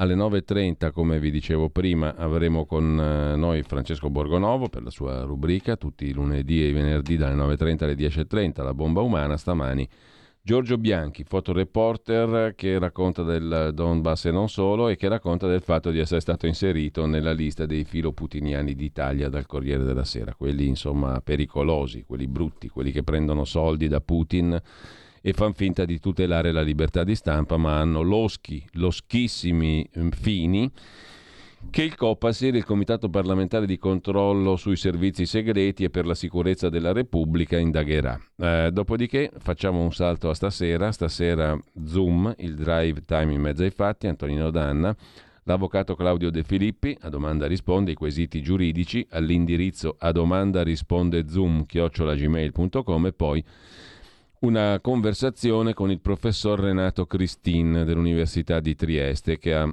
appena pubblicato un libro intitolato Quadrante occidentale, assai interessante, eh, da Rubettino editore, in che condizioni è l'Occidente, perché sta perdendo identità e autorevolezza, le domande da cui muove il professore. Oltre la pagina di Pierluigi Pellegrini, torniamo alle 10.40, dopo Francesco Borgonovo e Giorgio Bianchi, Anna Grassi, capogruppo della Lega in Consiglio Comunale a Verona, si parla delle elezioni amministrative, in questo caso appunto a Verona. E poi ehm, Corrado Ocone alle 11.05, ripartire da Benedetto Croce, un saggio sul filosofo Benedetto Croce che ci introduce nella modernità. Corrado Ocone sempre stimolante. Alle ore 12 il talk live di Moira Romano con Noemi Secci, consulente del lavoro, esperta di previdenza e assistenza. Si parla di pensioni, reddito di cittadinanza. Tutto il resto, comprese le funamboliche illustrazioni del nostro paese, il Giro d'Italia, eh, i territori scoperti da Sammy Varin dalle 13 alle 15, tutto il resto lo scoprirete soltanto ascoltando e frequentando il nostro sito radiolibertà.net. Tuttavia, e torniamo adesso, anzi andiamo alle prime pagine dei quotidiani di oggi. Corriere della Sera, i caccia russi ora colpiscono i blindati europei. Putin ordina raid a Kiev, toccherà nuovi siti, la Russia bombarda i blindati che arrivano dall'Europa e su Kiev i caccia puntano ai depositi. Putin minaccia, siamo pronti ad attaccare nuovi bersagli, un razzo sfiora una centrale nucleare. Il raduno sul Garda. Africa Libera, cos'era Africa Unita, insomma i nuovi italiani che si sono radunati sul Garda, 30 sospetti per le violenze sul treno. Tornando dal raduno sul Garda, hanno fatto i gradassi e hanno messo le mani addosso a un tot di ragazze. Sono partiti da sei, si vedrà quante sono alla fine. Una trentina i ragazzi, tutti di origine africana, sospettati di molestie sul treno Garda-Milano. Sospettati dal Corriere della Sera e da tanti altri Secondo chi le ha subite le molestie non c'è sospetto, c'è certezza e sarebbero anche in grado di riconoscere qualcuno. Il governatore Zaia propone di cambiare le leggi perché vanno puniti tutti. Dopo ci dedicheremo anche a questo. E in primo piano naturalmente c'è anche l'attacco in Nigeria, fuoco sui cattolici, strage in Nigeria durante la messa di Pentecoste in una chiesa affollatissima. I terroristi hanno ucciso più di 50 fedeli, tra cui molti bambini e bambine. C'è l'immagine di una povera bambina portata fuori dalla chiesa. Intanto Milano ritrova la via del design, il salone del mobile, commenta Dario Di Vico, torna il salone, sale l'adrenalina, domani alla fiera di Ro apre i battenti la più grande manifestazione mondiale del mobile, per Milano è la festa della riapertura in qualche modo, è l'edizione numero 60 e arriva dopo un intervallo obbligato di due anni e ehm, eh, riempito in parte dall'evento esperimento di settembre scorso affidato a Stefano Boeri, eccetera, ma insomma si riapre. Eh, sul data room di Milena Gabanelli, il grano bloccato in Ucraina, un vero affare per Mosca, aumentano le vendite verso il Medio Oriente e l'Africa, sale il prezzo del trasporto, i russi rubano il grano all'Ucraina e fanno affari, scrive Milena Gabanelli. Grano, la Russia ruba il mercato all'Ucraina. In un solo mese le vendite verso il Medio Oriente e l'Africa sono aumentate le vendite di grano russo del 60%, il prezzo del trasporto è salito fino all'80%, i paesi poveri non riescono a pagare, scrive Milena Gabanelli nel suo data room, coadiuvata da Francesco Battistini e Massimo Sideri. Quattro storie invece di volti simbolo del Covid due anni dopo, le tenniste di finale Ligure, l'infermiera di Cremona, il musicista di Roma e il bimbo di Ancona, le storie simbolo di due anni di Covid. A chiudere poi mh, mm, il primo piano del il Corriere della Sera, l'articolo di fondo, anzi a firma del professor Sabino Cassese, presidente emerito della Corte Costituzionale, giurista sul diritto alla difesa. Il prossimo 21 giugno Draghi sarà sentito al Senato per il Consiglio europeo che ha all'ordine del giorno il tema dell'Ucraina. Alcune delle forze politiche di governo stanno manifestando segni di insofferenza nei confronti dell'indirizzo da loro stesse approvato il primo marzo scorso. Gli interrogativi sono quelli più volte affacciatisi facendosi coinvolgere nel conflitto. L'Italia viola la Costituzione? Fornire armi agli ucraini aggrediti ci fa diventare co-belligeranti?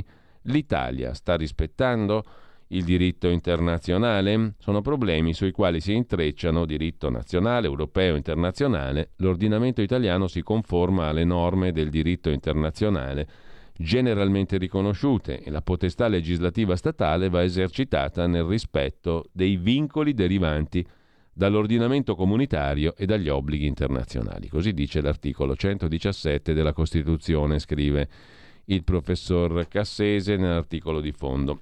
Sostanzialmente diritto nazionale, europeo e internazionale consentono la cessione di armi in presenza di gravi violazioni, sostiene Cassese. La tesi sbagliata è quella di chi dice che intrappolare la Russia la rende più pericolosa e disconosce secoli di diritto internazionale. Quindi il diritto alla difesa consente all'Italia di dare le armi all'Ucraina, sostiene il professor Cassese. L'ultimo banco, la rubrica di Alessandro Davenia, chiude la prima pagina del Corriere della Sera. Il futuro sta fermo è il titolo del pezzo, ve lo segnalo solo rapidamente, come sempre è stimolante la lettura degli articoli del lunedì del professore e scrittore Alessandro D'Avenia, Il futuro sta fermo è il titolo di oggi, cosa significa? La consapevolezza che il nostro avvenire è già in noi, lo creiamo quando ne siamo consapevoli e lo coltiviamo.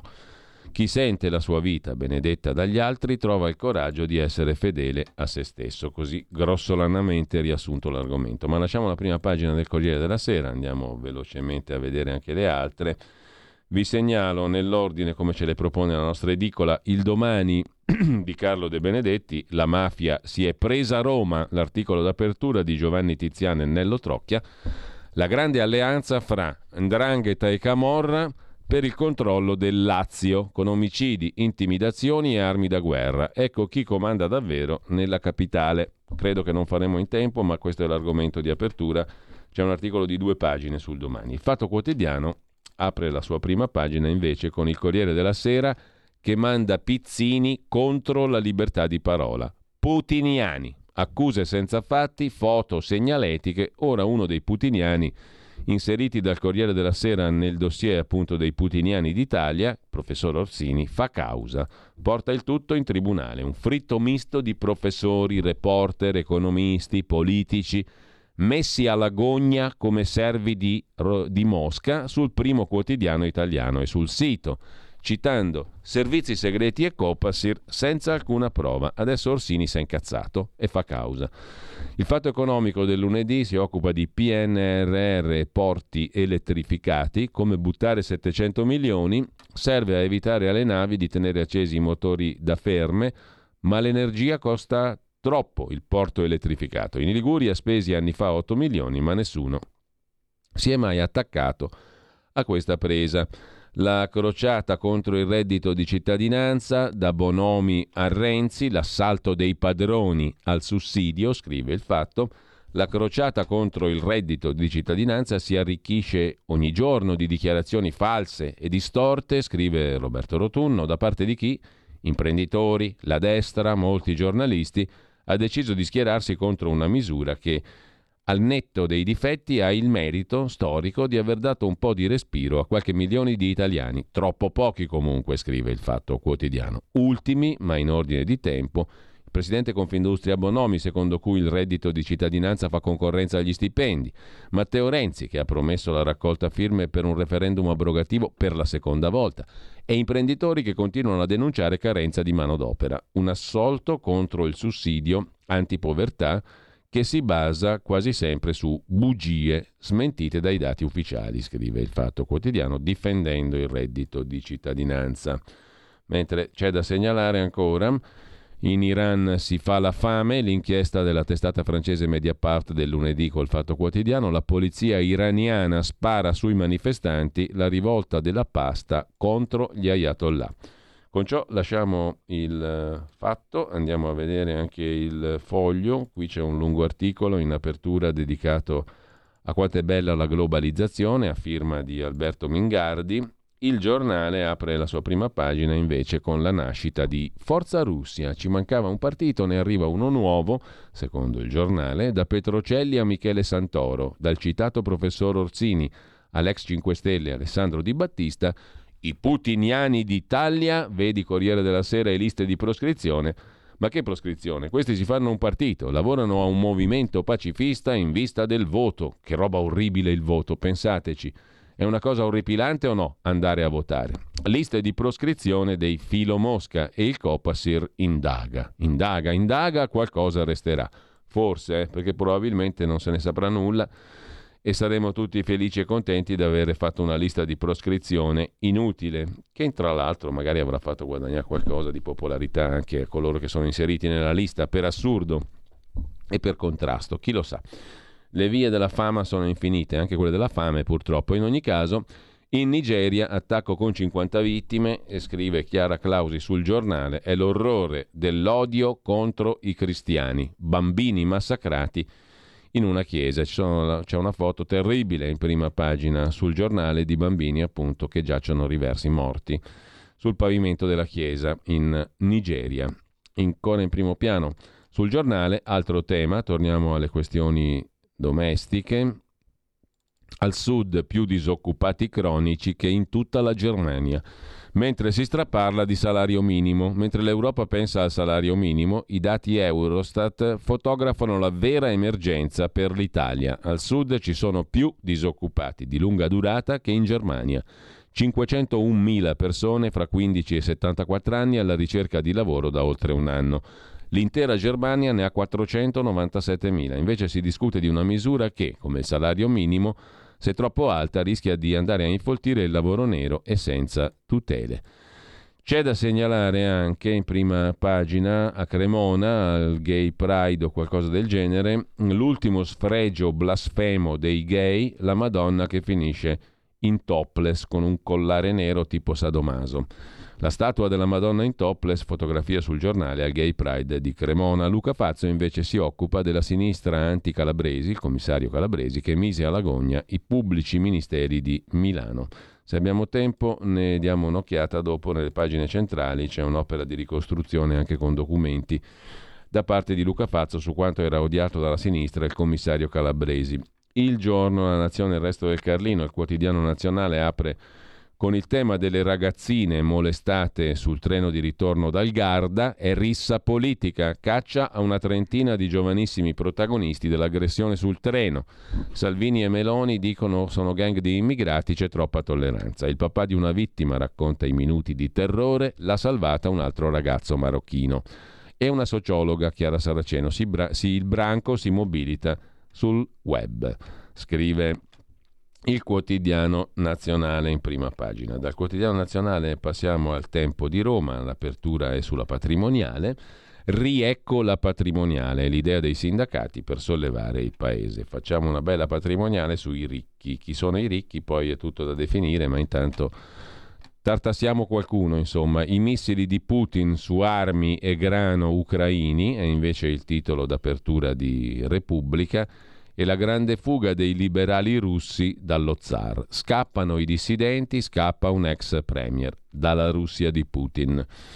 La FAO, l'organizzazione dell'ONU per eh, il benessere alimentare del mondo, lancia l'allarme sulla carestia in Africa. Mercoledì un video summit al Ministero degli Esteri con 23 paesi sulla crisi del cibo. Dalla Repubblica passiamo alla stampa di Torino, la consorella Agnelli, Elkan, salari e cuneo fiscale. Draghi apre. Il Premier ha detto ai partiti che però il clima deve cambiare.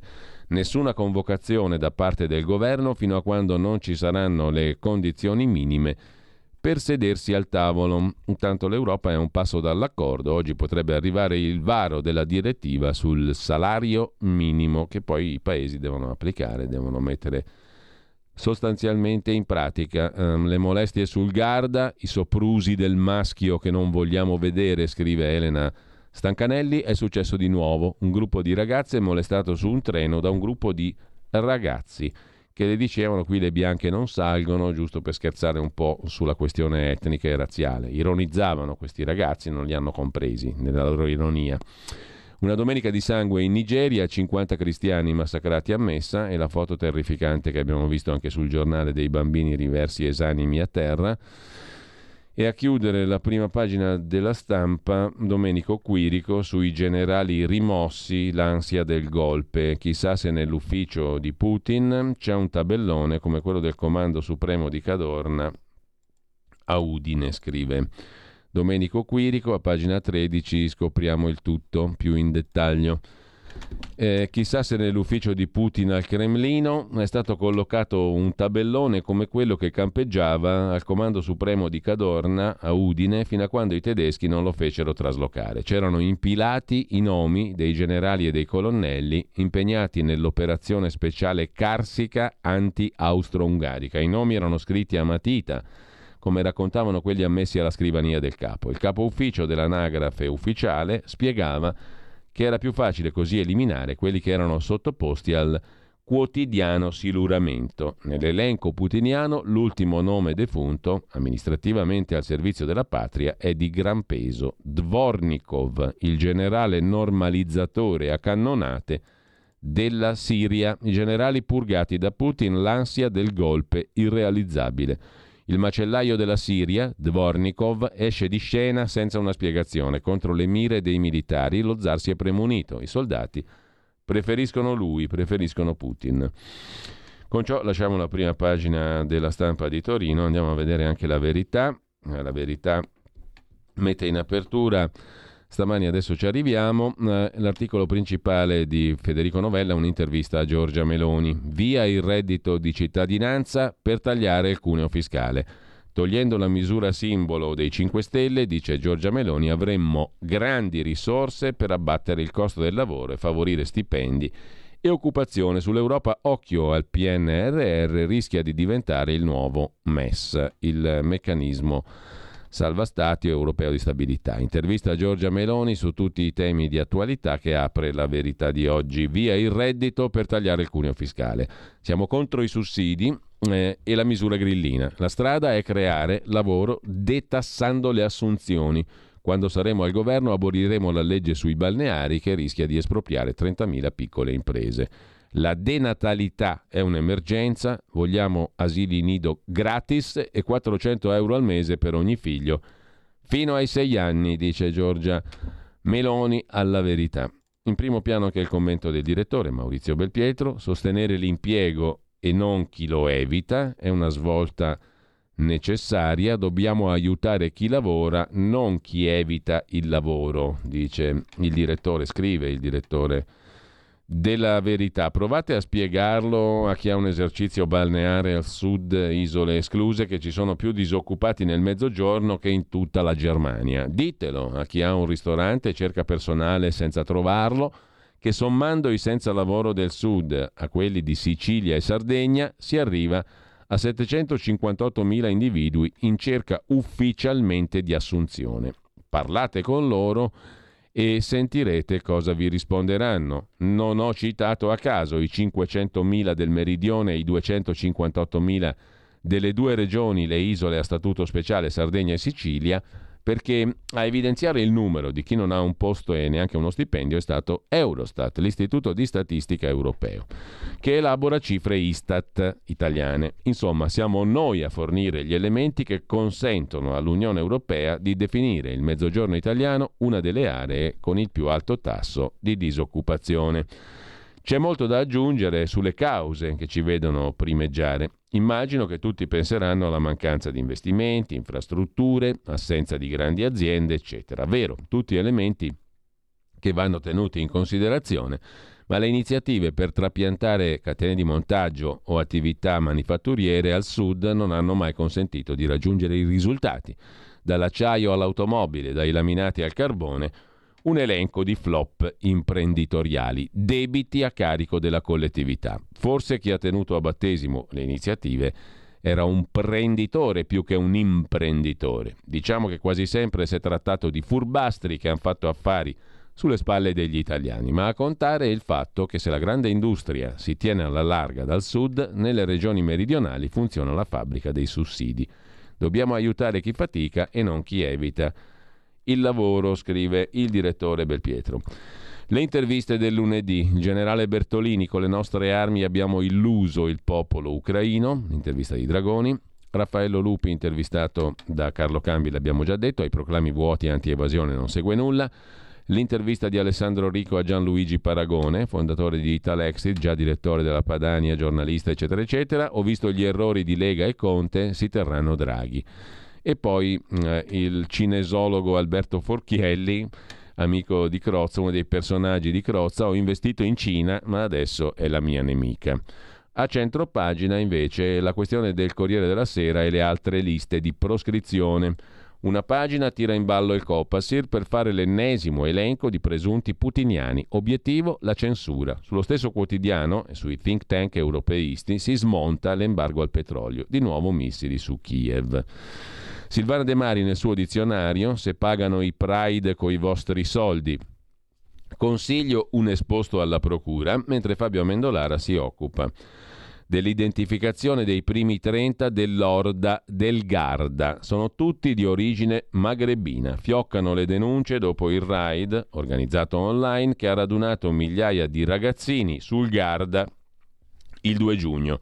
Donne molestate, coltelli e vandalismi, ma leggendo qua e là abbiamo anche appreso che non era la prima volta e che già i commercianti, i ristoratori, i titolari di esercizi pubblici del luogo avevano chiuso nelle settimane passate quando arrivavano queste orde di personaggi. Finora tutti i soggetti identificati sono di origini africane, un dettaglio che politici e giornali di sinistra tacciono, scrive in prima pagina La Verità, dalla quale ci congediamo con l'articolo di Francesco Borgonovo, anticipato in prima pagina, che trovate a pagina 16, noi accompagnati ad assediare la sede della CGL. Parla il fondatore di Forza Nuova, Roberto Fiore, da nove mesi in detenzione preventiva. La ministra Lamorgese non dice il vero. C'erano accordi con gli agenti di polizia, noi accompagnati ad assediare la sede della CGL. Il ministro Lamorgese è tirato in ballo per i fatti del 9 ottobre scorso, disordini davanti alla sede della CGL a Roma. Agli eventi al centro del processo hanno assistito 3.000 persone, le quali hanno visto coi loro occhi che non si è compiuta alcuna devastazione.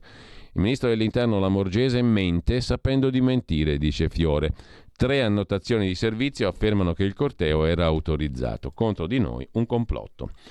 Andiamo a vedere anche la prima pagina di Libero, per chiudere, la rassegna stampa delle prime pagine, l'allarme del governo, salvare l'Italia dai PM, le inchieste blocca PNRR, l'apertura di Sandro Iacometti, le toghe, i magistrati, invitati a chiudere un occhio sui ricorsi per non paralizzare i cantieri previsti dal piano di rilancio, dal PNRR, altrimenti addio soldi.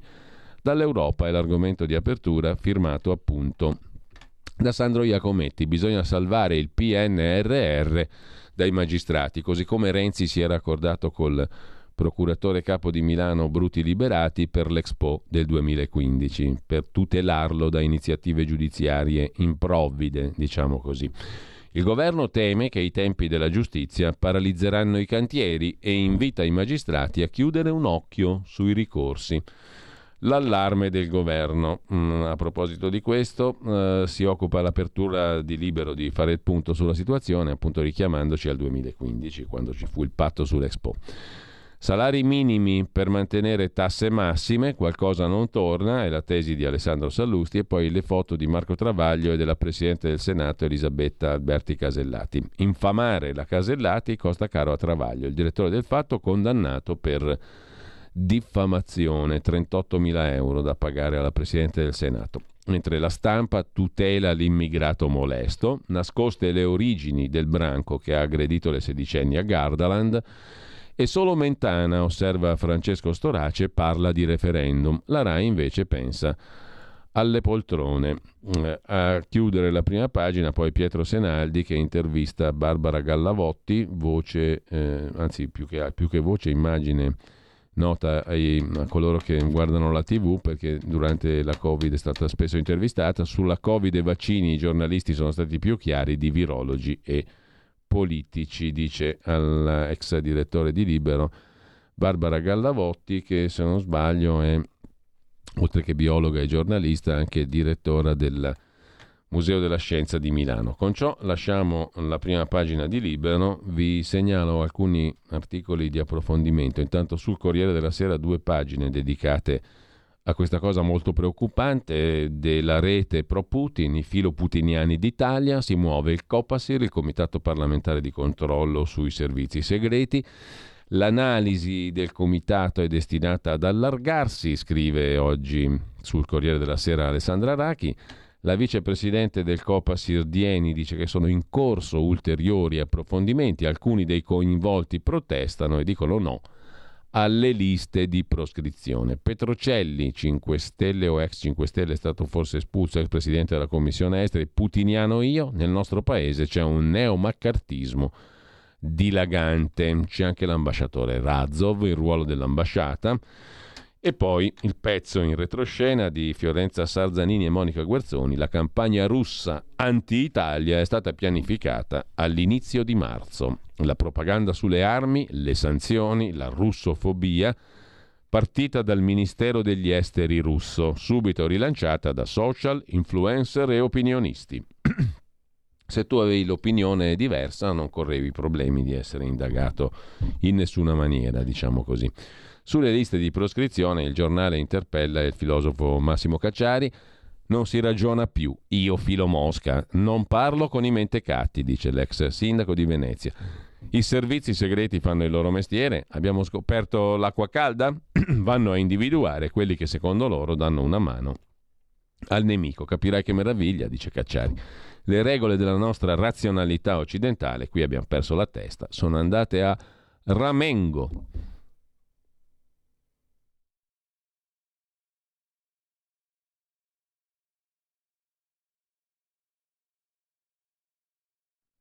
Allora, la sigla non la possiamo mandare perché il computer ha deciso di prendersi una vacanza. Intanto però, come tutti i lunedì, apriamo il nostro spazio, il cui Parlamento, insieme al Presidente dei Deputati della Lega e segretario della Lega in Piemonte, Riccardo Molinari, che dovrebbe già essere in collegamento con noi. Buongiorno Riccardo. Buongiorno buongiorno, un saluto a tutti. Allora, sinteticamente mi sa che la Camera questa settimana ehm, è diciamo, impegnata in altre cose perché si vota, no? Sì, sì, sì questa settimana non c'è attività d'aula, quindi non, non si va a Roma. Eh, come sempre di solito prima di un mm. appuntamento elettorale, essendoci il voto sui referendum, questa settimana è lasciata libera per la campagna elettorale. Voto sui referendum, che aria tira dal tuo punto di vista e con la tua sensibilità politica? Ma allora, eh, io vedo un grande disinteresse sia, devo dire, sui referendum che sulle elezioni amministrative, eh, mai come questa volta. Capisco che la gente abbia altri problemi e quindi in questo momento la politica, andare a votare se ha un ultimo dei pensieri, eh, però insomma, il nostro impegno è quello di cercare di far capire quanto è importante l'appuntamento, sia le amministrative dove ci sono, sia il referendum, perché se il sistema della giustizia non si cambia con questi referendum per via parlamentare abbiamo già ampiamente visto che non si cambierà. E quindi stiamo cercando con tanti incontri sui territori di eh, motivare la gente, certo è che mancando il dibattito mediatico televisivo e anche sui giornali, perché non se ne parla del referendum per quanto noi possiamo fare sui territori, insomma eh, sarà molto complicato, sarà difficile, perché vedo un grande disinteresse. E questo mi dispiace perché insomma, la Lega eh, ha dato questa grande opportunità al popolo italiano, eh, raccogliendo le firme, eh, facendo approvare questi referendum, di eh, poter votare per cambiare una giustizia, se non viene colta sarebbe veramente un peccato. Ecco, tra l'altro il dibattito continua a essere monopolizzato dalla questione dell'Ucraina e della Russia, no? amplissimamente.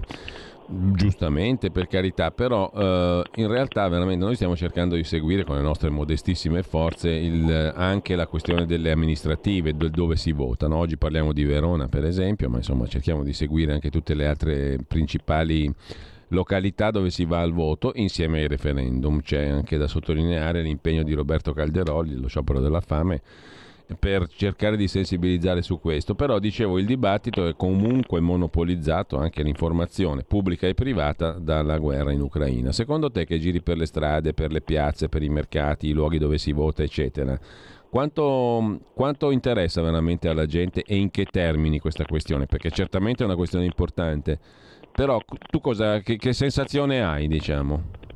Tu intendi quanto interessa il referendum? Sì, no, no, no, no eh beh, quanto interessa il referendum amministrative ce l'hai detto poco fa e non, non approfondisco perché comunque insomma eh, eh, sei stato molto chiaro.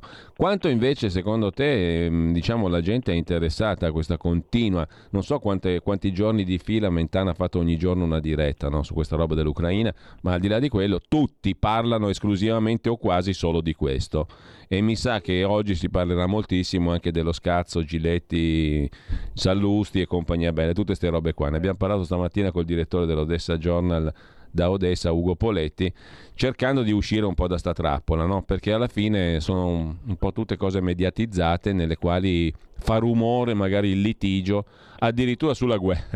Pensa un po' come siamo combinati. Ecco, secondo te, eh, volevo capire, la gente è interessata a sta roba qua e in che termini lo è?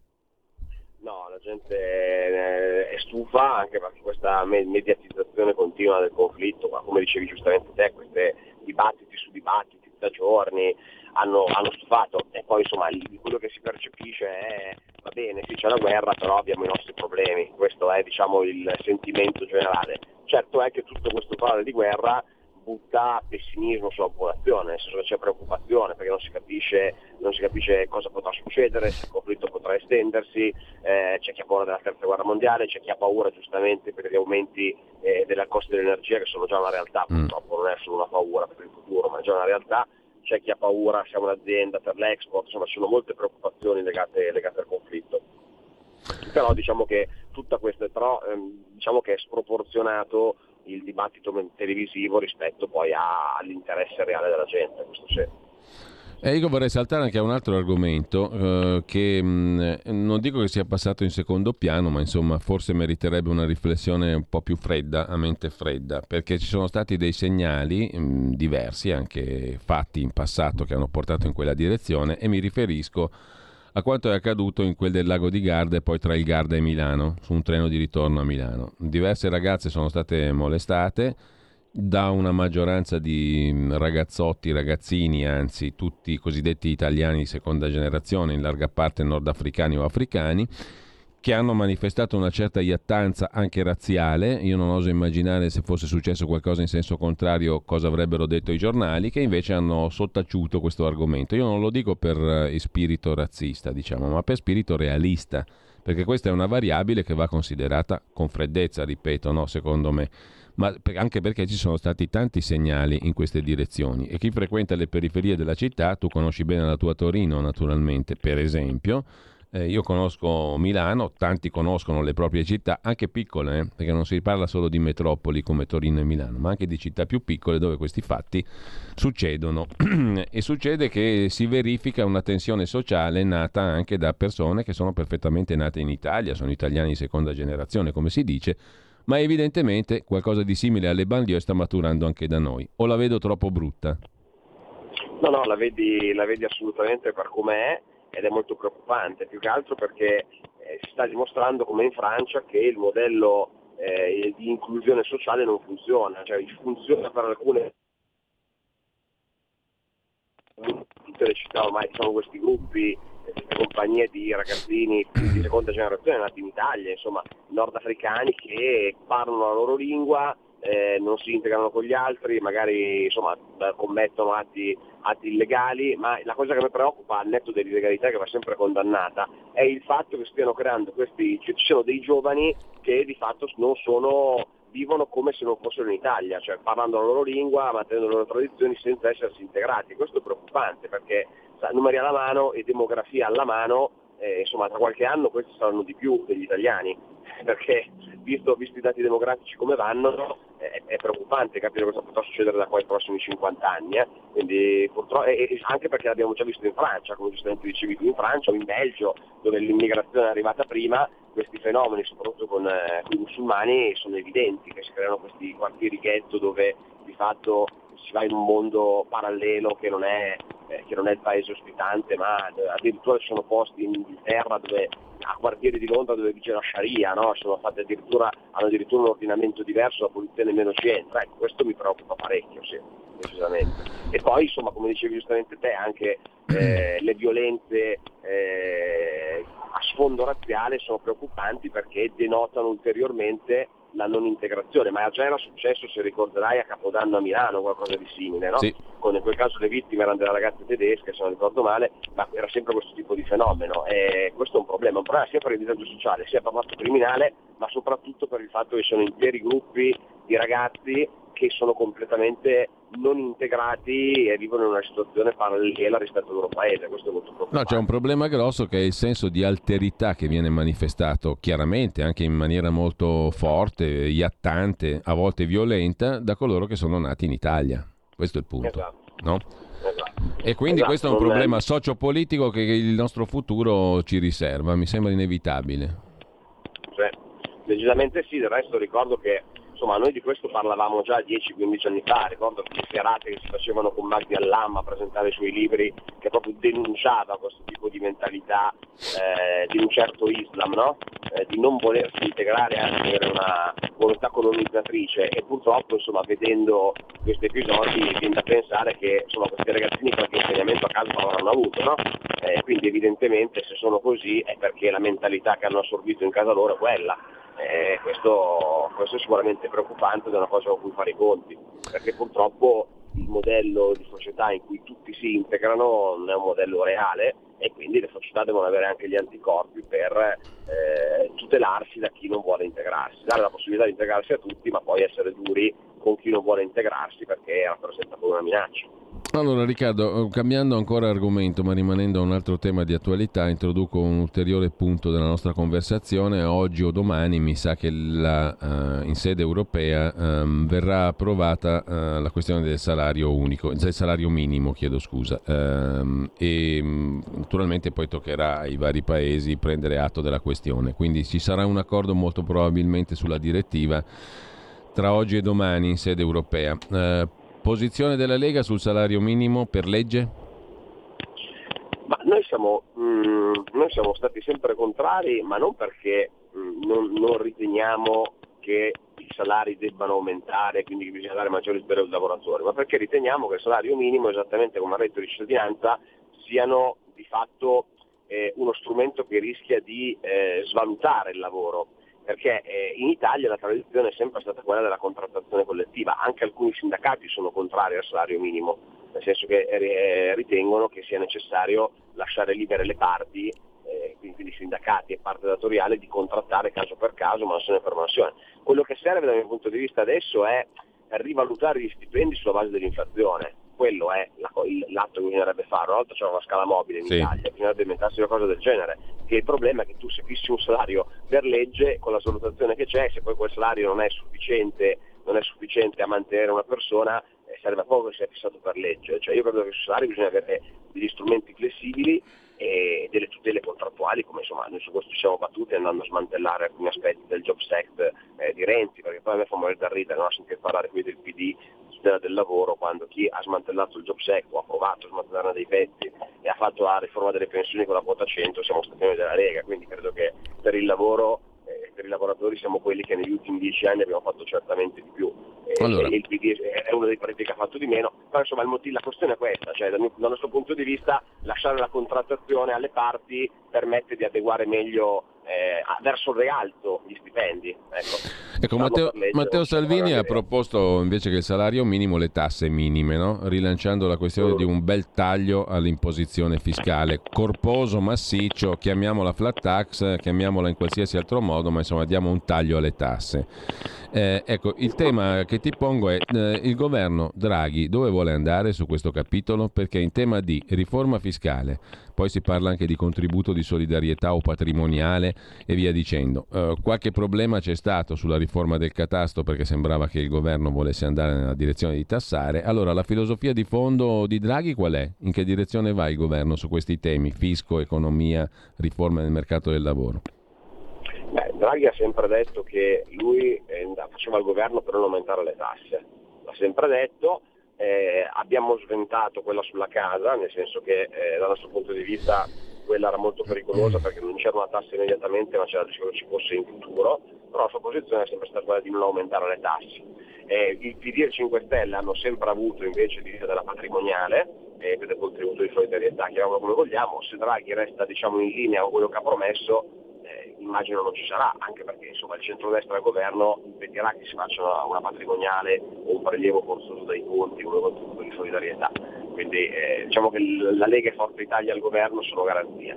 Sul salario minimo onestamente eh, quando Salvini dice abbassiamo le tasse ha ragione, perché il modo migliore per pagare i lavoratori è quello di abbassare il costo del lavoro per gli imprenditori quindi se tu abbatti il cuneo fiscale è chiaro che riesci a dare uno stipendio più alto, anche sempre fissato per legge, quello è il senso di quello che dice Salvini e non posso essere d'accordo. Poi sicuramente PD e 5 Stelle sul salario minimo lo, ne vorranno discutere, ma insomma il rischio che sia una, poi una legge, una riforma che non serve a niente. Io non dico che non sia dannoso, però il problema è che non serve, rischia di non servire. Ecco.